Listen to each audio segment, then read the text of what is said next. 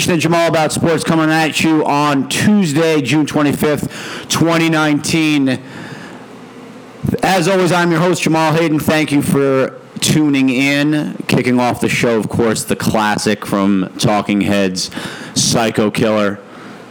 It's about the kind of mood I'm in today. I thought that song would make sense given all that has gone on with the New York Mets. We've got a big show to get to, but this will be a very Mets centric show because when last we left you, which was last week, the Mets had uh, fired their pitching coach, Dave Eiland, because apparently he was the problem.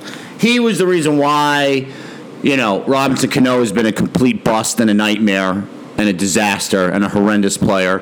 He was the reason why the Mets insist on playing multiple p- players out of position, therefore undermining their starting pitching by uh, throwing out horrendous defensive teams. Apparently, Dave Eiland was the reason why that Amed Rosario has regressed into statistically. Uh, and if you just watch with your own eyes, one of the worst shortstops, if not the worst shortstop, literally, fielding wise, in the National League and maybe in all of Major League Baseball. Um, Dave Eiland was, I guess, the reason why Brodie Van Wagenen has trotted out guys in the bullpen like Jacob Rhame and Drew Gagnon and Brooks Pounders and Luis Avilán and Robert Gsellman and Seth Lugo and Jeurys Familia all of whom at one point or another have been atrocious this year. I guess that was that, that was all Dave Eiland's fault. So firing him was going to fix everything. It was going to fix it all. Right? Particularly the bullpen. Didn't like the way the bullpen was performing. Okay? So that very night, that same night, that first game after they fired Dave Eiland, Wilmer Font, who, to be fair, has pitched fairly well out of the bullpen, a guy that Brodie Van Wagenen picked up kind of off the scrap heap from Tampa Bay earlier this season. Uh, with two outs and the opposing pitcher up, uh, gets to a 3 2 count on the opposing pitcher. Okay, whatever, it happens. Um, throws a 3 2 curveball to the, oppo- the opposing pitcher and walks him. Because that's always wise then proceeds to balk the opposing pitcher who's on first base to second base. Now, to be fair to Wilmer Font, he did get out of the inning unscathed and didn't allow any runs, but I just thought that was sort of a fitting sequence of events to basically perfectly encapsulate the New York Mets of 2019, which is just a laughable clown show. Now, we ended the week on Sunday with Mickey Callaway making yet another head scratching decision when it comes to the bullpen, which is the Mets had a 3 1 lead. Jacob DeGrom, their ace on the mound, right? Their stud, the guy they just gave the huge contract extension to, and deservedly so, in the offseason. Six innings, one run, nine strikeouts, eight hits. You know, one of the runs was a fluke hit by the pitcher. No walks, 96 pitches. Jacob DeGrom has to come out and pitch the seventh inning there. He has to. He has to. He's your stud. He's your guy. 96 pitches is not the end of the world. Let him go another inning. Even if he throws 15, 20 pitches that inning, it's 116 pitches. That's not the end of the world. Callaway takes him out later, says, Oh, I thought he was gassed. Mm hmm. Okay. Mickey Callaway, again, supposedly a pitching guru who seems to have no pulse, does not seem to understand the collective pulse of his pitching staff, and has no feel for when to leave a guy in and to when to take or when to take a guy out. So he takes him out. He brings in Seth Lugo. Again, I've said this a million times. Seth Lugo is okay. In Mets land, he's you know Mariano Rivera when he was setting up for John Wetteland in 1996, but in real in reality, he's an okay setup guy.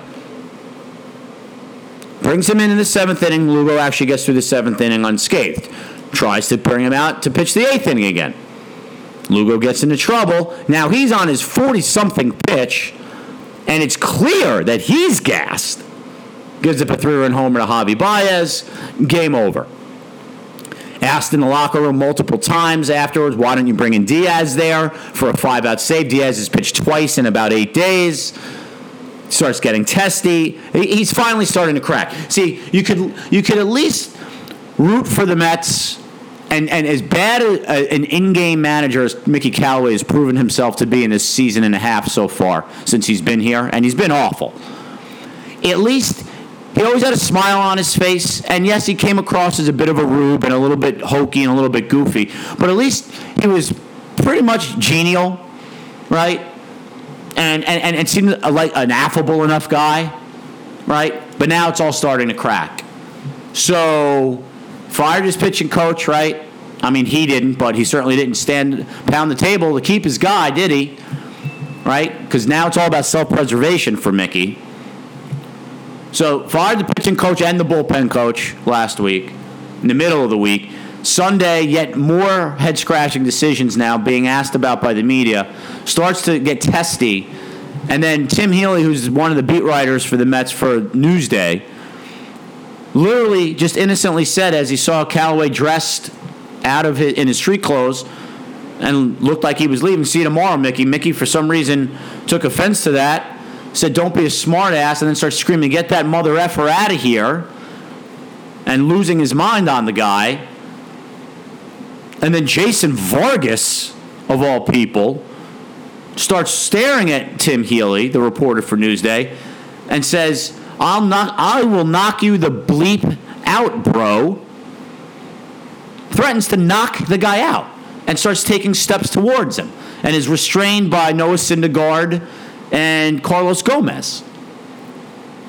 So this this is Sunday, right after a crushing Mets loss. The Mets finally have a chance to win a road series for the first time since April in Miami, right? They ended up going two and two, and, and you know with all the stuff swirling around this team, underperforming all year, right? They blow yet another Degrom game, another game where Degrom leaves the game with the lead, and the Mets blow the game. So Jeff Wilpon then calls, apparently calls the reporter Sunday night and apologizes. Surprise. And you know what? It's so funny. Sad. This is how sad, how low my opinion is of Jeff Wilpon that I was actually surprised when I read that because that's actually the right thing. So he did that. Van Wagenen made a statement also sort of condemning the actions. They fined Callaway and Vargas 10 grand each. Big deal. Jason Vargas making $8 million. Callaway makes whatever he makes, a million dollars, 900 grand. 10 grand ain't a lot. It's not a big deal. So that, that, that's a nothing punishment. It's a slap on the wrist. It's a joke. I mean, I'm sorry. You know, this isn't two guys getting into uh, heated words, right? This isn't two teammates, you know, yelling at each other in the clubhouse, getting into fisticuffs or whatever. You, you don't threaten to knock somebody out who's a reporter just simply doing their job. So the Mets, of course, do nothing from a punishment standpoint but publicly at least they, they seem contrite. So then Callaway's got his pregame press conference, as, as he does every game, yesterday, and starts being asked about it, makes a joke about Billy Martin punching a reporter in 1978. Uh, sorry, Mickey. That was, what, 40 years ago? World's a little different now. And by the way, Billy Martin wasn't managing at the time. He was out of baseball at the time, and it was in a bar in Reno right? Makes a joke about that, says I'm a super competitive guy, but I could have handled it better. You know, typical cop out horse shit. So then some of the other reporters start asking, well, are, are, do you apologize? Are you sorry? Refuses to say he's sorry, gets defiant, ends the press conference, goes back in. It was so stunningly idiotic and such a ridiculous performance by Callaway that obviously somebody in the Mets organization got to him which he basically admitted to because then he called another press conference an hour later for the guys to come back in to clarify that when he spoke to the reporter, he apologized to the reporter. In between, Jason Vargas does his own little press conference where he also defiantly issues a statement to the gathered press and says, uh, it was unfortunate for all parties involved that it's become a distraction, but now we're moving on to the Phillies, and that's all there is to say about that. Thanks, and walks away like a tool. Jason Vargas, who's lucky to even be in the major leagues. And so after all of this, Brodie Van Wagenen is asked about this. Still have full confidence in Mickey Callaway to lead this team. Really? So that's so that let me, let me just get this straight, Brodie. Your idea of leadership is a manager who loses his temper, screams profanities at a reporter, thus setting the example for his players, and then one of his players threatens to knock said reporter out. And you're confident in his leadership abilities.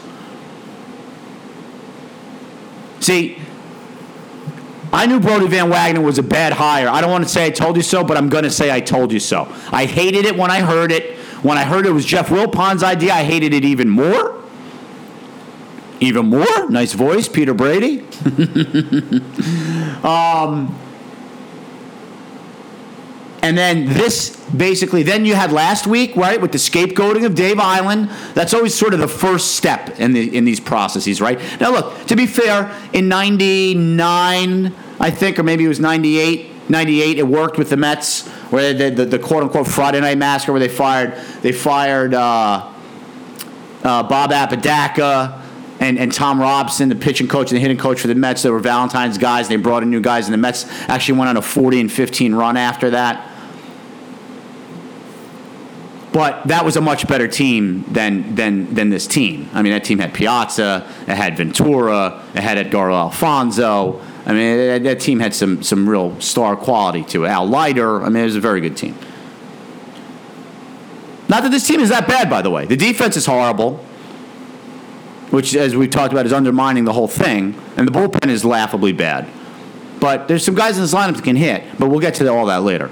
So here was a real opportunity after the weak, cowardly scapegoating move last week to blame this all on Dave Eiland, right? And by the way, the, the, the, these two incidents now, they, they, they are not mutually exclusive, right? It's all connected because this is now Brodie Van Wagenen is now Mets fans showing you his character and his true colors and who he actually is.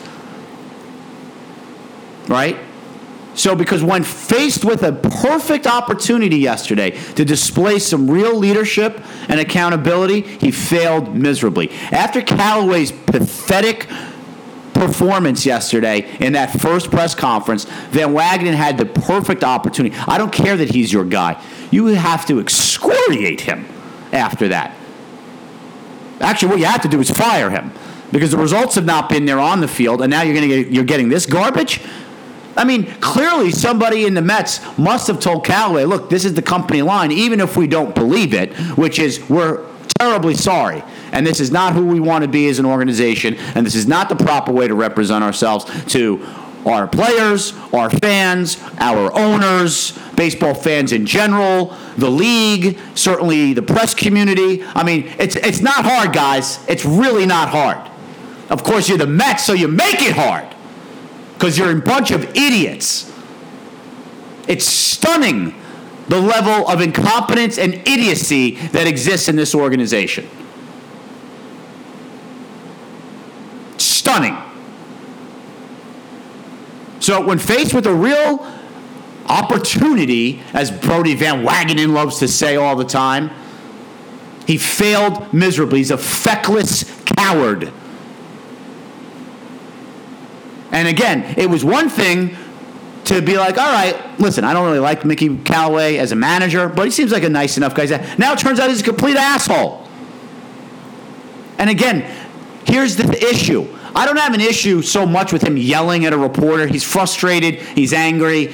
It's right after a, a really tough loss. He knows his job is probably on the line.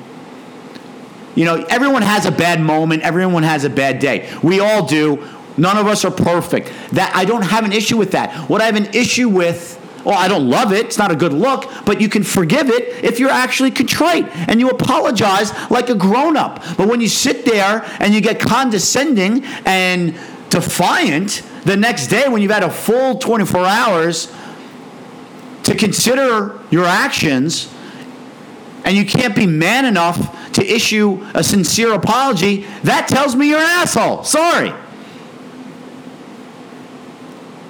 It wasn't the yelling at the reporter that makes him an asshole. It's the inability to apologize like a grown up, like a man. That's what makes him an asshole. So you've got that.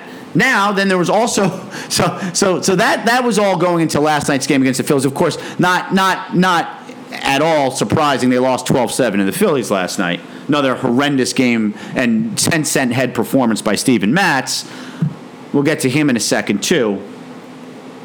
Um, but then there was also an article by Mike Puma, one of the other Mets beat writers, writes for the New York Post, that in the Arizona game a few weeks ago on a Saturday night, when Degrom, uh, you know, kind of moved his his leg a little bit, and then and Callaway came out and he told him he had a cramp, but he was fine. But Callaway pulled him from the game, and the Mets blew that game too. Apparently, now of course Van Wagenen has denied this since this story has come out, but I don't believe him for a second. So apparently, Van Wagenen, while watching the game on TV, because the game was in Arizona, texted somebody in the Mets organization to tell Callaway, go get him out of the game. So you've got the general manager making managerial moves from his couch. You've got the general manager failing to display any leadership when it's most needed after this ridiculous incident yesterday. You've got a manager who's now proven to be not only incompetent, but also a creep. And of course, where does it all lead to at the top? Same place it always does, the Wilpons. Most notably Jeff Wilpon. Of course, silent, like the like the hiding coward that he is. I know I've used the word twice now. It's, it's on it's by design. Not a word. And gee, isn't it interesting that the owners are, are, are, curiously silent? Yes, I understand Jeff Wilpon called the reporter himself, but after Callaway's performance, Jeff yesterday, Jeff Wilpon's got to come back out and say something. He needs to issue a statement, do something. Of course, he does nothing. And isn't it interesting that the general manager behaves badly, the manager behaves badly, and then one of the players behaves badly? Now, look, I'm not, I know it's unfair. I'm not going to cast aspersions on all the, the players on the Mets. Most of them seem like genuinely good guys. Look, Jake DeGrom, who's not even the player, Mets player rep, took it upon himself yesterday to say, look, guys, I will go issue a statement to the press. I'm not pitching today. I don't want this to be a distraction anymore. I'll handle this because that's who Jacob DeGrom is. And look, he's great. Pete Alonso seems like a great kid. Jeff McNeil's a great guy. Todd Frazier, I give him a hard time. The, the players seem to like him. Right? Nimmo, when he plays, is a delight. Conforto's a quiet kid, but he's certainly not a, a, a pain. Seems like a nice enough guy. Wilson Ramos is a steady veteran. I mean, there's plenty of good guys on his team. Syndergaard, Wheeler, I mean, these guys all stay. Edwin Diaz can't speak English, but he stands at his locker through his interpreter and takes questions, win, lose, or draw, good or bad.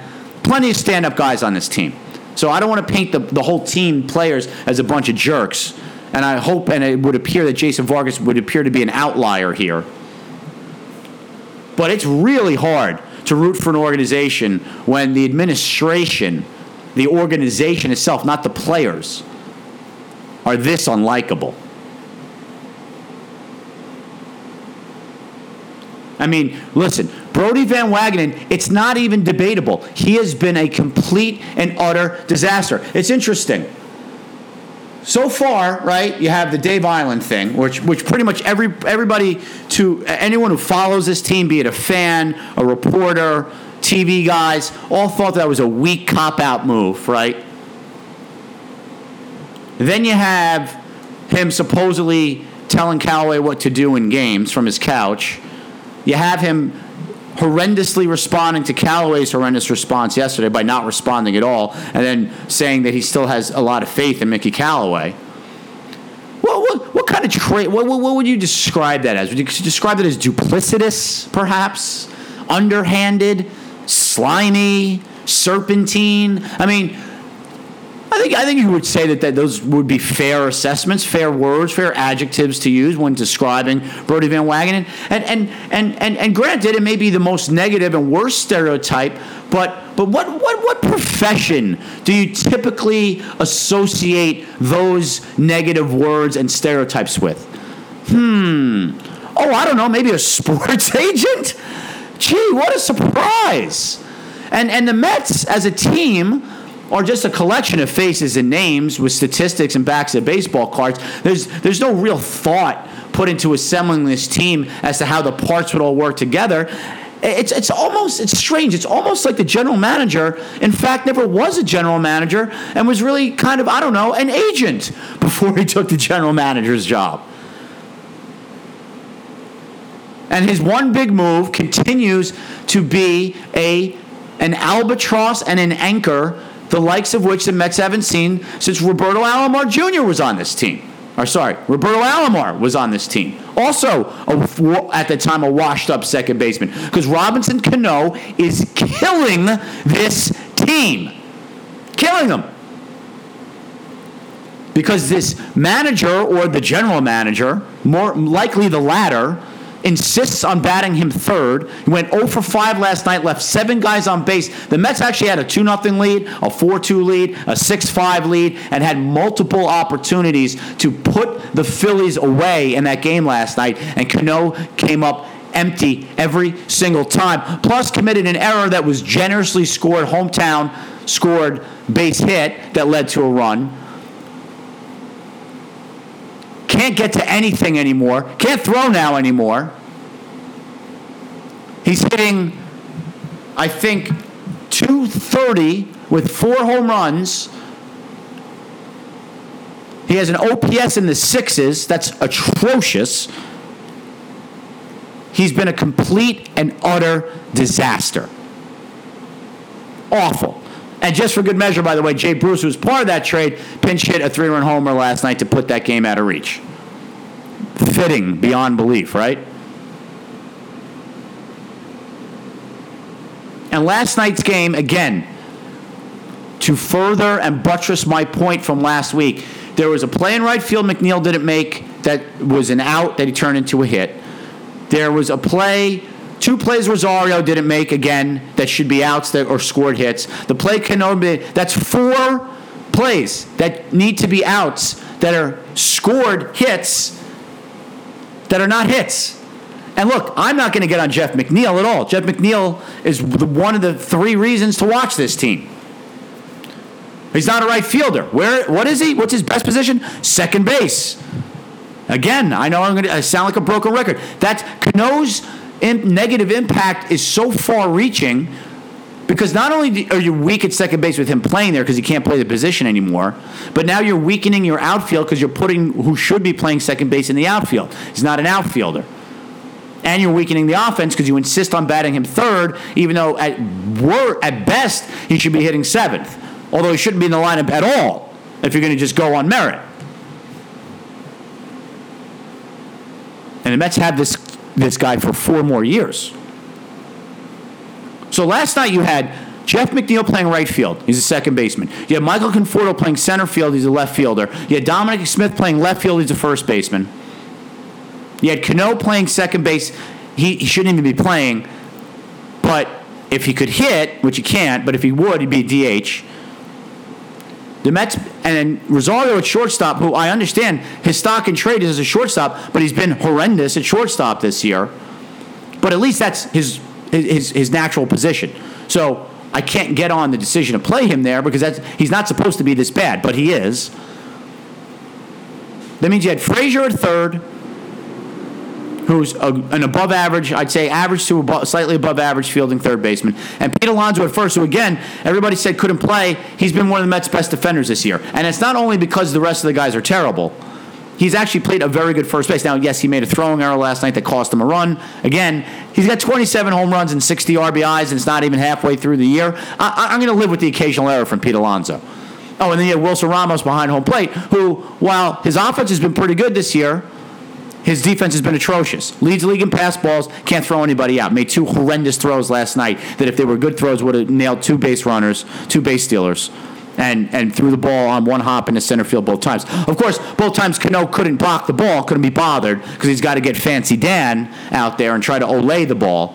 I mean, as I said last week, there is nothing more enraging than watching a declining superstar veteran player who also then is lazy and doesn't hustle and has a very laissez faire uh, way about him, and that is Cano to the nth degree.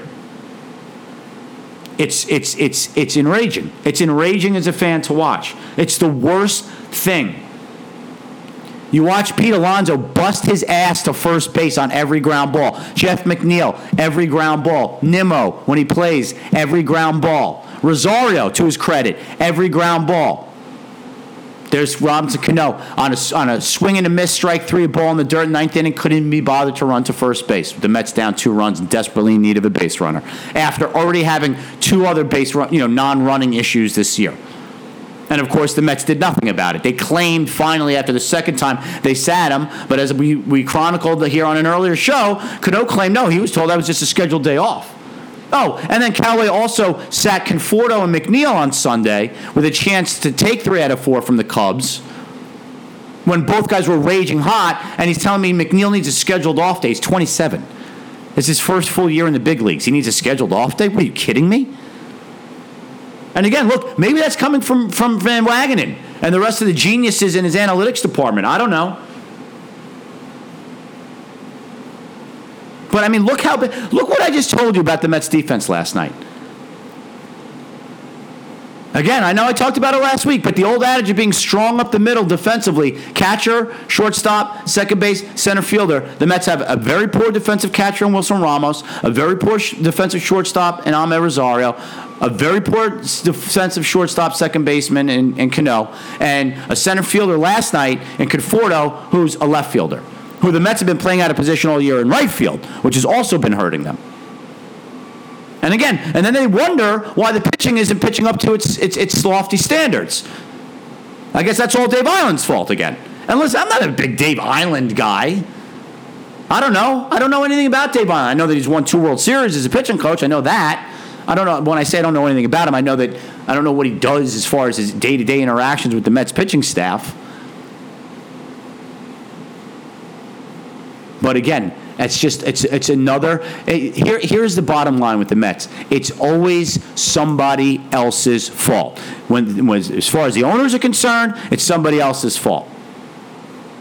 The general manager, somebody else's fault. The manager, somebody else's fault. It's Dave fault. Oh, it's it's this it's reporters' fault. There's no accountability. And again, it starts at the top. We know this. So I would say that I was am actually rooting for more chaos, more dysfunction, more publicly shaming incidents like this latest one, except for the fact that unfortunately it would appear that Jeff Wilpon is shameless. So I don't think any amount, you know, short of maybe what Brodie Van Wagenen, you know, getting caught on on, on tape sticking up a bank or something. I mean, I mean, what, what, was, what's it going to take for ownership to realize that this is a complete and utter embarrassment? I understand it's halfway through Brodie Van Wagenen's first year. I'm sorry. He has zero track record. This is like the Lions hiring Matt Millen out of the broadcast booth and then sticking with him for eight years, by the way, and ruining that franchise not that it was ever great to begin with, but running that thing into the ground. I mean, Brodie Van Wagenen gets zero, zero benefit of the doubt. He has no track record. None.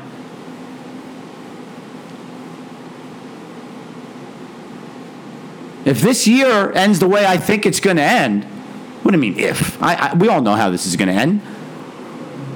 There's going to be about 10 to 15,000 people going to Citi Field in August. Mets going to be about 15 games under 500 by then. And Van Wagenen needs to go. And by the way, I'm sorry. Rob Manfred, Commissioner of Major League Baseball, where are you? This is a New York team in your biggest media market. They embarrass themselves on a near daily basis. They should have never been allowed to keep the team after the Madoff fiasco. But Bud Selig and Freddie Wilpon are real good buddies. So the Major League Baseball bailed them out and loaned them money to keep running the team that they didn't have money to do because of the Madoff thing. Where are you?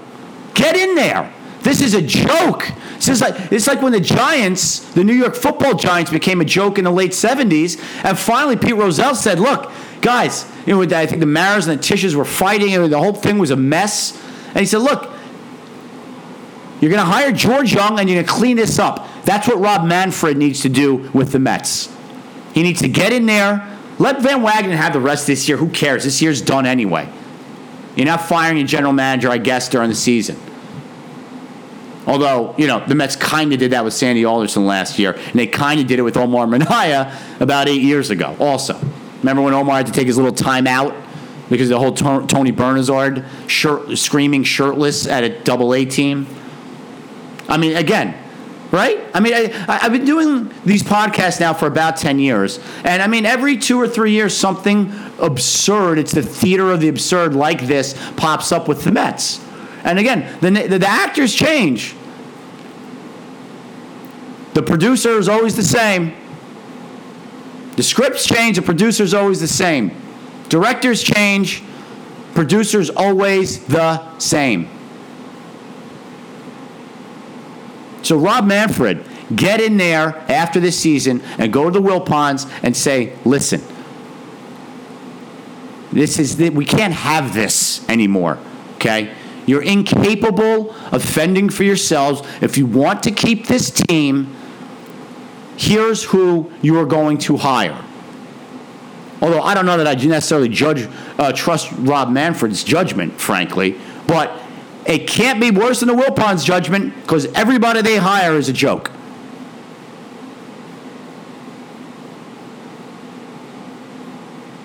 All right, we'll take a short break. We'll be back right after this. Okay, we're back here on another edition of Jamal About Sports. Uh, let's take a little trip around the major, shall we? So we're pretty much at the halfway point here.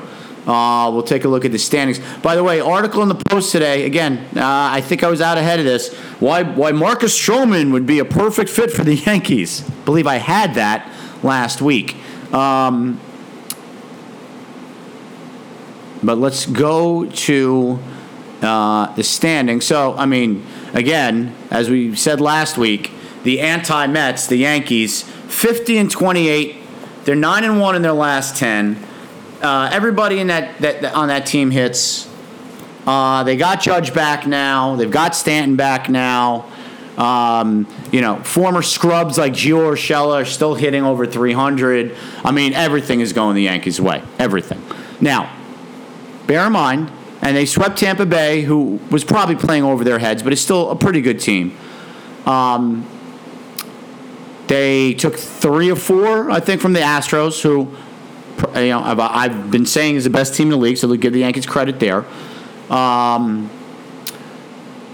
now they're playing Toronto, you know, who's laughably bad. But my point is, the Yankees are going to hit a rough spot at some point. They just are.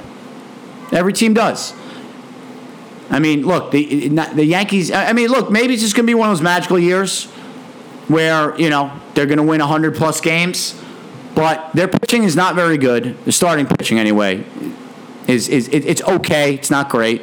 The bullpen though is really good, and you can get away with that in the regular season because the Yankees are still going to score a lot of runs. But at some point, the Gio Urshelas of the world and the Luke Voits of the world, uh, and even Cameron Maybin. I know he's on the, the DL now but uh, you know, these scrap heap guys the Yankees have picked up that have all been playing way over their heads, they didn't come back down to earth, except for the fact that they're probably going to have to play that much anymore because they've gotten their big guns back. So, uh, you know, unless they get some more injuries again. You know, Aaron Hicks is a very nice player. The guy's very injury prone.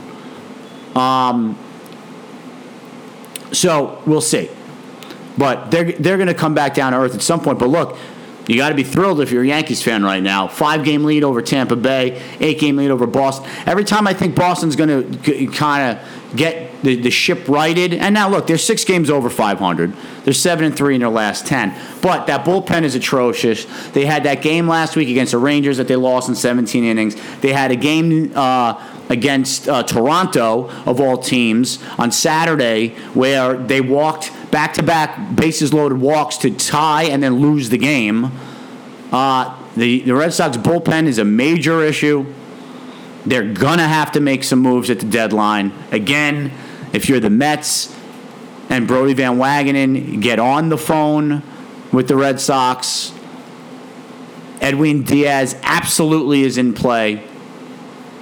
Wheeler's in play. Syndergaard's in play. Now, I want some good players back from Boston. I want Jackie Bradley Jr. I don't care he hits 220. I don't care. Guy's the best center fielder in baseball. Starts with him and then your best prospect. That's that's what I'm that's what I'm doing. Give me him. Give me maybe the Chavis kid and you can play him at second, or maybe play him at third next year. McNeil plays second, or maybe McNeil plays third, and that kid plays second. But I, am not getting these double A guys for any anybody good on the Mets. So the Red Sox are still alive, as we saw, said last week. I mean, look, eight games. It's not even at the at, at, at the All Star break yet. The Yankees have played 78 games, so there's three more left to, to, to the real halfway point, the official halfway point. But they're certainly in the mix for a wild card. And then in the Central, the Twins keep rolling along, 50 and 27. That lineup just continues to hit. Jake Odorizzi's been fantastic. Berrios has been great. Gibson's been good. So they got three pretty, you know, two really good starters and one pretty solid one as their third starter. The Indians have gotten themselves back in the mix. Won four in a row, eight and two in the last ten. Eight games over 500 at 43 and 35. The White Sox, of course, got the Hayden kiss of death last week. I said they're going to be pesky. They've hit a bit of a cold spell here. They're 36 and 40. But they will still be pesky because they have some guys in that lineup that can hit. And like I said, they've got a couple of pitchers like Giolito that can shut you down every now and then. And the Astros, they've hit a cold snap, 3 and 7 in the last 10, 49 and 30 overall. They're going to win that division though. The Rangers have popped up though lately. They're 42 and 36. The A's have been playing better. They're 3 games over. The Angels are kind of hanging around the outskirts of the second wild card at 39 and 40. And then over the National League, Atlanta 46 and 33. The Phillies were reeling, of course, until the panacea that is the New York Mets showed up last night. They're only two games over 500. They lost seven in a row. They're two and eight in their last 10. Washington fits and starts. They're 37 and 40. Give Max Scherzer a ton of credit. Guy broke his nose in a, in a bunting drill uh, last week, and then pitched seven shutout innings the next day. That guy, that guy, you could put that guy on my team every single day, all day long. The, the, the epitome of a gamer. Plus, he's a phenomenal pitcher, one of the best, if not the best pitcher in the National League. And it's basically him, Kershaw, and DeGrom the last three years are the three best pitchers in the National League. And then, of course, the Mets and the Marlins.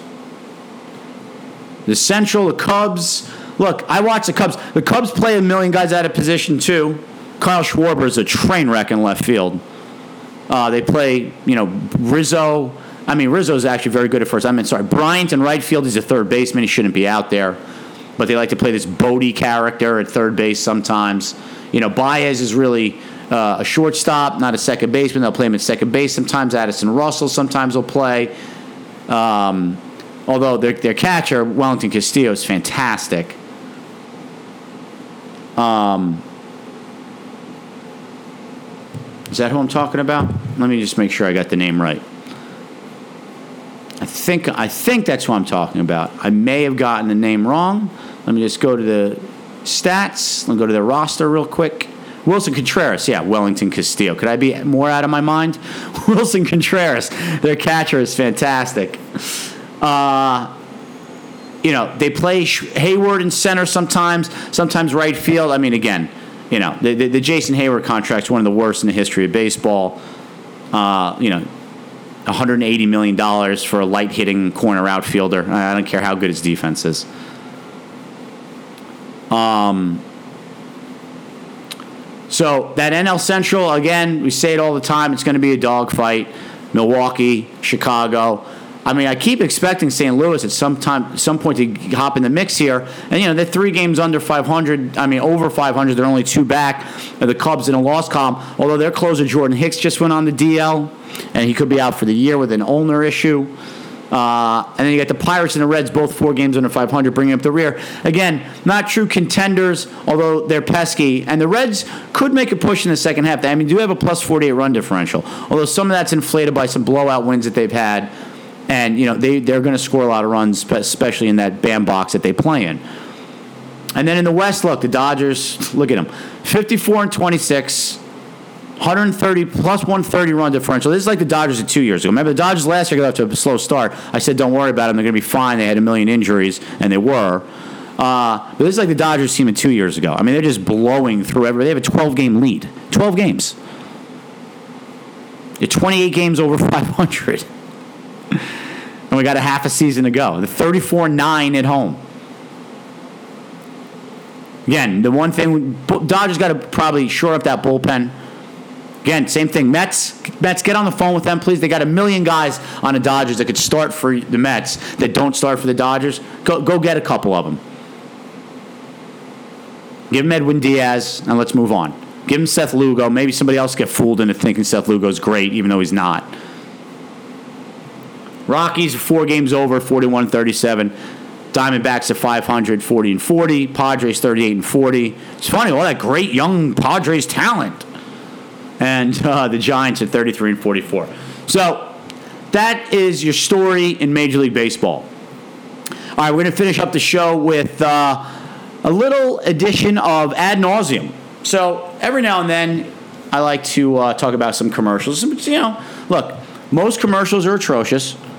As AG likes to point out, all car commercials should be banned. Um, all cellular commercials should be banned. I mean, they're all awful. So, with that in mind, uh, we're going to highlight a couple of the particularly bad ones uh, on tonight's show and tonight's uh, edition of Ad Nauseum. So, actually, the first one, and actually, all three of these commercials uh, also have a, a, common theme, and that is they all are basically emblematic of what is uh, wrong in society as far as the, the way we coddle children now in this society and how they are the centerpiece of everything that every parent does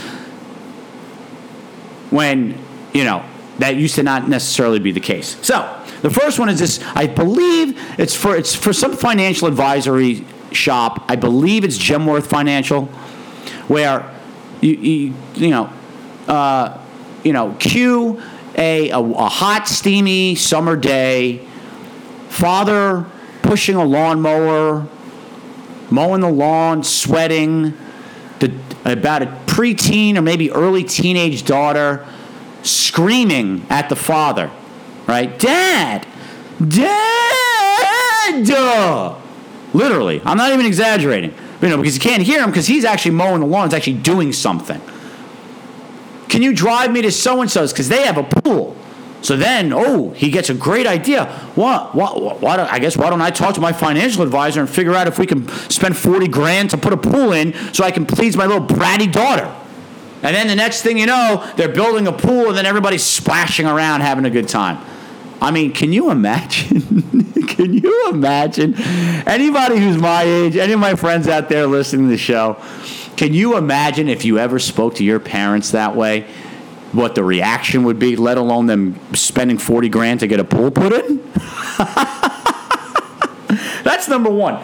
Number two is I don't know. It's for a luxury SUV. I'm not sure what the brand is because I, I, I kind of tune it out. It might be BMW. I'm not sure.